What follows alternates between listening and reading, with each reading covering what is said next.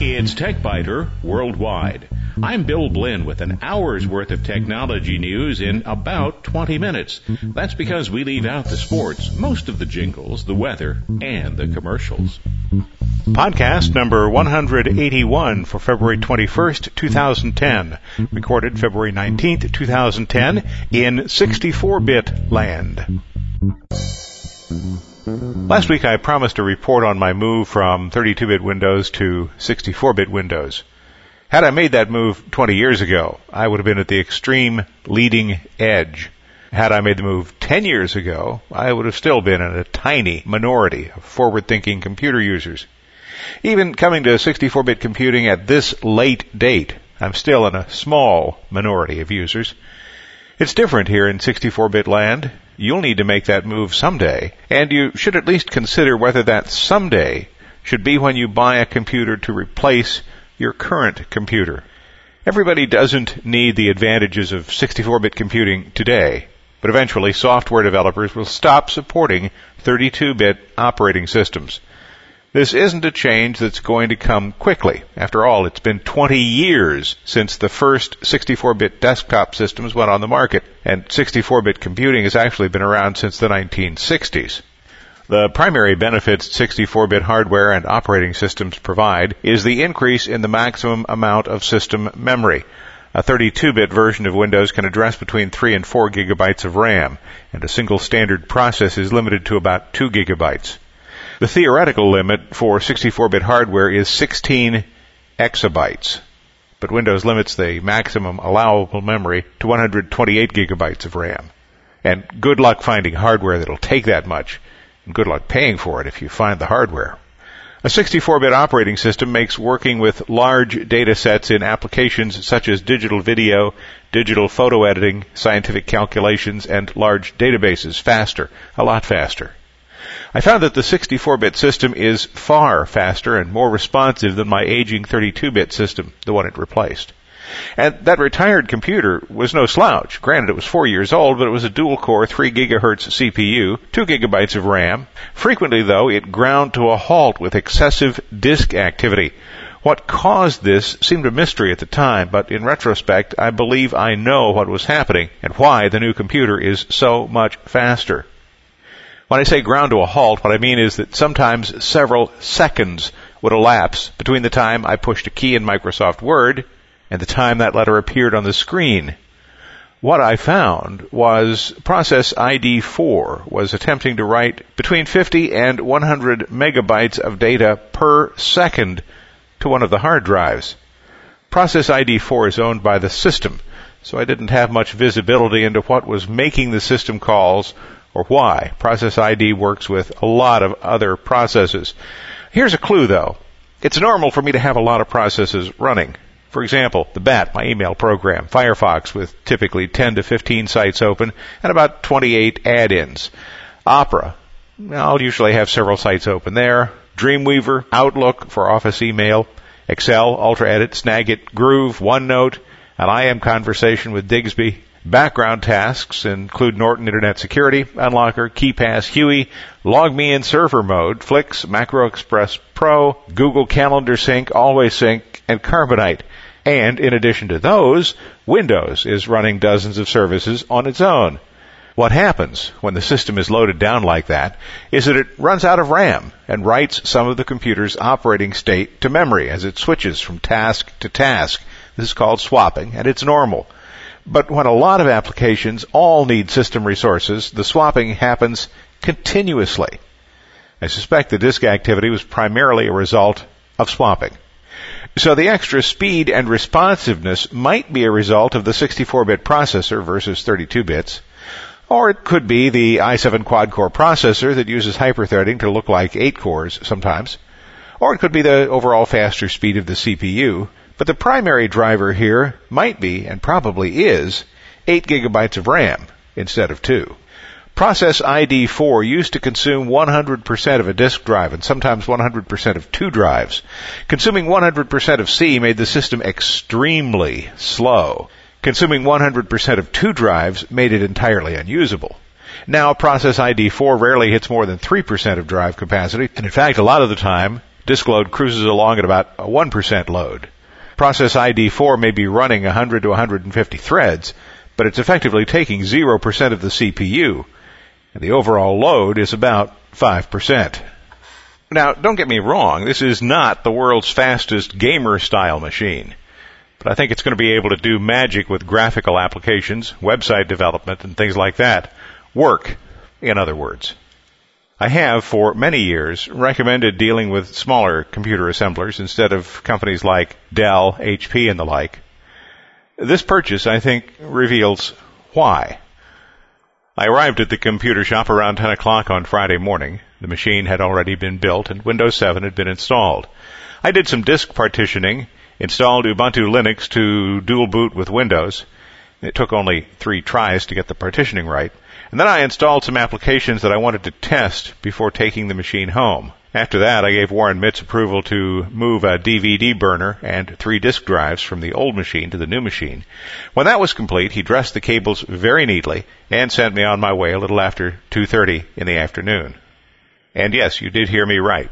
I worked on the computer while it was being assembled. As I said to Warren, I can just imagine the response if a customer called HP or Dell and asked to stop by and work on their computer while it was being built, or even just to come in and watch their computer being built. TCR will never match the low-end, low-ball prices you'll get from HP or Dell for the machines they advertise. But the big guys rarely sell computers at those advertised prices because the low-end, low-ball machine isn't a computer that anyone would really want to use. TCR will build a computer to my or your exact specifications, and that may mean reusing some old parts, and the computer will more than outlast the company's 3-year warranty. TCR services most brands of computers, and while I was there, a lady brought in an HP notebook computer. I heard her explaining that the computer was less than 6 months old, but the hard drive had already failed and had been replaced by Best Buy. That, she said, is an experience I do not care to repeat. It's true I could have purchased the parts on my own for less than I paid TCR, and I have assembled computers. But I considered the trade-offs. TCR did all the heavy lifting. All I had to do was install some applications. Although I was involved in the research to determine which mainboard and CPU were appropriate and how much memory, it was TCR's owner who did most of that work. And if I'd built the system myself, do you think I would have a 3-year warranty on parts and labor? In other words, this wasn't a difficult decision. So you're wondering probably what are the pros and cons of 64-bit computing? Pros, mostly. The computer's a lot faster. To somebody like me who spends a lot of time in front of the computer, that's important. Nearly all of the applications I reinstalled on the 64-bit system worked as expected. In some cases, I had to download 64-bit versions of applications to replace the 32-bit version, or 64-bit updates. Ubuntu Linux is available in a 64-bit version, so I can enjoy 64-bit processing in both operating systems. But, yes, some problems did arise, and a few of them have no good solution. Although I remembered to deactivate all of the Adobe CS4 applications, I forgot about Audition, and it would not activate. I contacted Adobe, and that problem was solved within about 10 minutes. Then I found I had no access to some directories from the drives that had been brought over from the old computer. I determined that was an ownership issue, and changing file permissions resolved that problem quickly. That's something you wouldn't run into if you had an entirely new computer with all new disk drives. Keep in mind that the disk drives, 3 of the 4 in the machine, came from the old machine. I noticed that sometimes the hard drive access light stays on all the time. At the same time, I noticed that drive D had disappeared. And that's the drive with my most critical data. That was a little scary. I shut down the system, opened the case, jiggled the data and power cables on all the drives. The drive reappeared, but that may not have been the problem. In fact, I think it probably wasn't. A possibly related problem occurred. On reboot without powering the system down. The system almost always sticks during the power on self-test, showing 5A in the lower right-hand corner of the screen. When this happens, the hard drive access light stays on. If instead of rebooting, I perform a power off restart, the problem rarely occurs. So unless this becomes more problematic over time, I'll probably just live with it and remember not to do power on reboots. I found that iTunes could not back up my iPod, and if I try to sync the applications, I'm told that the apps on the iPod will be deleted. Because I've paid for some of these applications, that's really not what I want to have happen. I also occasionally see this useful message, and I quote, "iTunes could not connect to this iPhone." It's not an iPhone, guys, it's an iPod. "Because an unknown error occurred, 0xe8000065. I'm blaming Apple for that one. Maybe the most vexing problem is that Groove cannot synchronize files and folders on a 64-bit system. Now, this is the problem only Microsoft can solve, but it seems they have little desire to do so. Now, I knew about this problem before changing to a 64-bit operating system, but it's still annoying because Microsoft is the publisher of Groove, and it doesn't work properly with their own operating system. So far, I've been unable to get the built-in sound system's Audio driver to be recognized by Audition. It works more or less with Soundbooth. The temporary solution is to use a Sennheiser USB microphone, which is not recognized by Audition, to record in Soundbooth, and then to transfer the file to Audition for final production. And then there was the fact that Windows could not find a 64-bit driver for the Epson Perfection 3200 scanner. That's because Epson doesn't make one for this high-end, high-priced scanner. A third-party company seems to have a $40 application that will fix the problem. This wasn't entirely unexpected, but it's really bad service by Epson. And actually, I have two other possibilities. I can hook the scanner up to my notebook computer, which is still running a 32-bit version of Windows 7, or it appears that a driver does exist for Linux. So if that works, when I need to scan something, all I would need to do would be boot into Linux and do the scanning there. Oh, and WordPerfect 5.1 won't run under Windows 7 64-bit. End of the line. I have been able to run this version of WordPerfect on every computer I've owned since it was released, and that was in 1989. I knew the day would come, and it truly marks the end of an era. WordPerfect 5.1 was the best word processor ever made for DOS. Overall, no big roadblocks. If you're buying a new computer, it would be worth asking about migrating to a 64-bit operating system now. You need to be aware that some hardware may not work because the manufacturer won't have drivers for it. Printers and scanners are probably the most likely candidates. If you're buying a new computer, the external devices are the only ones you'd need to be concerned about. The internal devices, audio and video, for example, would be compatible. Upgrading an existing computer is more challenging, and I really don't recommend doing that for most people. You would, of course, need to replace the main board, the CPU, and probably the memory. Your existing video card might not be compatible. Some sound cards won't work. So if you're thinking about upgrading an existing computer from 32-bit to 64-bit, do your homework and be cautious. Google does a lot of really cool things, but it seems to me that Google Buzz isn't one of them. For starters, you seem to get Buzz whether you want it or not. Second, there are some serious security concerns. In addition to the really cool things Google does, sometimes they commit a major howler. Buzz is definitely more in the howler category. I have two Gmail accounts, and both of them asked me if I wanted to enable Buzz. Wanting to see what it was, I accepted the invitation for one account, and Buzz was added to the menu. I declined the invitation for the second account, and Buzz was added to the menu anyway. It's still not clear what this says about Google, but it certainly doesn't say much about their opinion of the people who use their products. And as bad as that is, it gets worse, a lot worse, quickly. Sign up and you'll automatically follow everyone in your Gmail contact list. Even worse, anyone who looks at your profile, which is by default public, can see the entire list. Did anybody at Google think this through? Did they consider the possible repercussions? Are they totally unaware of the beating Facebook received for doing something that was far less intrusive? When you edit your profile, you'll find that by default you allow all people to contact you without showing your email address. Okay, it doesn't matter if you hide the email address. If you allow everyone in the world to contact you, what Google has just created is a spammer's paradise. Molly Wood, writing for CNET, found something that's so over the top that it's hard to believe anybody above the level of coffee room custodian cleared the plans for Buzz. What she found is, and I quote, "Maybe this is specious," she said, "but it really bugged me. When I enabled Google Buzz, it was using a photo on my personal Buzz page, not my profile or anything, that I'd taken on my Droid but hadn't even ever uploaded. Why?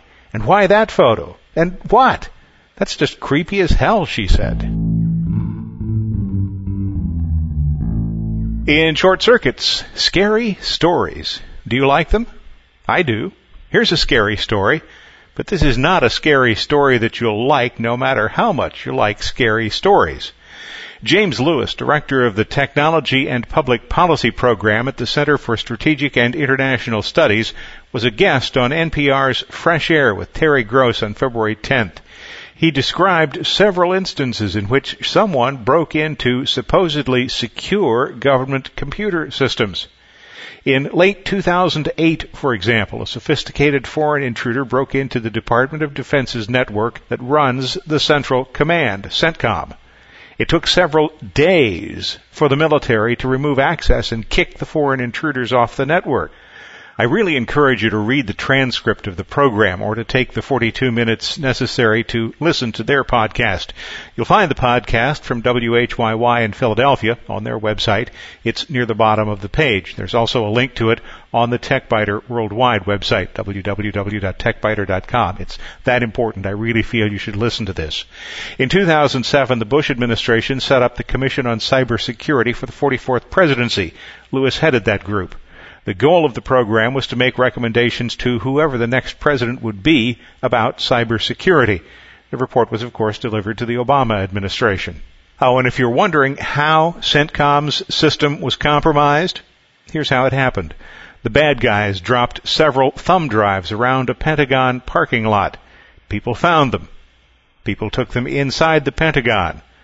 And in violation of every rule of common sense, plugged them into their computers.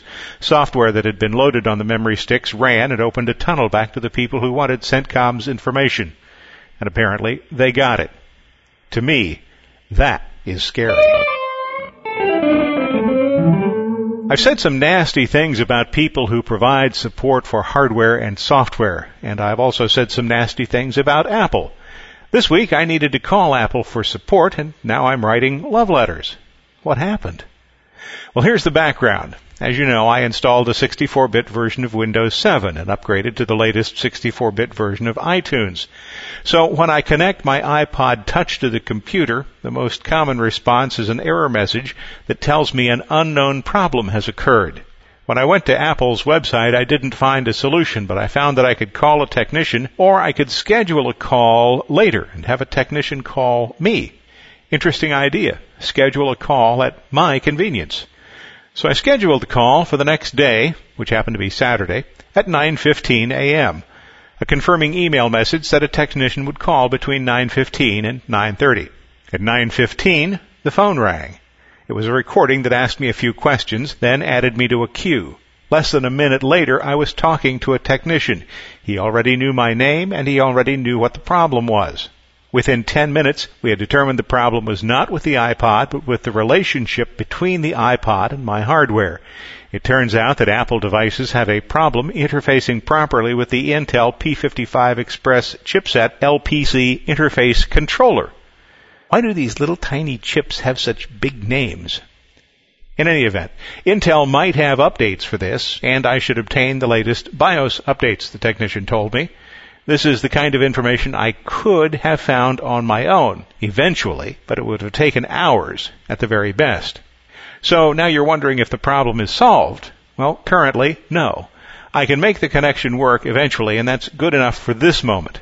Apple is working on the problem, and so is Intel. I guess that's what happens when you're on the bleeding edge of technology. Thanks for listening to TechByter Worldwide, the podcast with an hour's worth of technology news in about 20 minutes. I'm Bill Blinn. Check out the website, www.techbiter.com. And if you like, send me an email from there. Thanks. Bye-bye.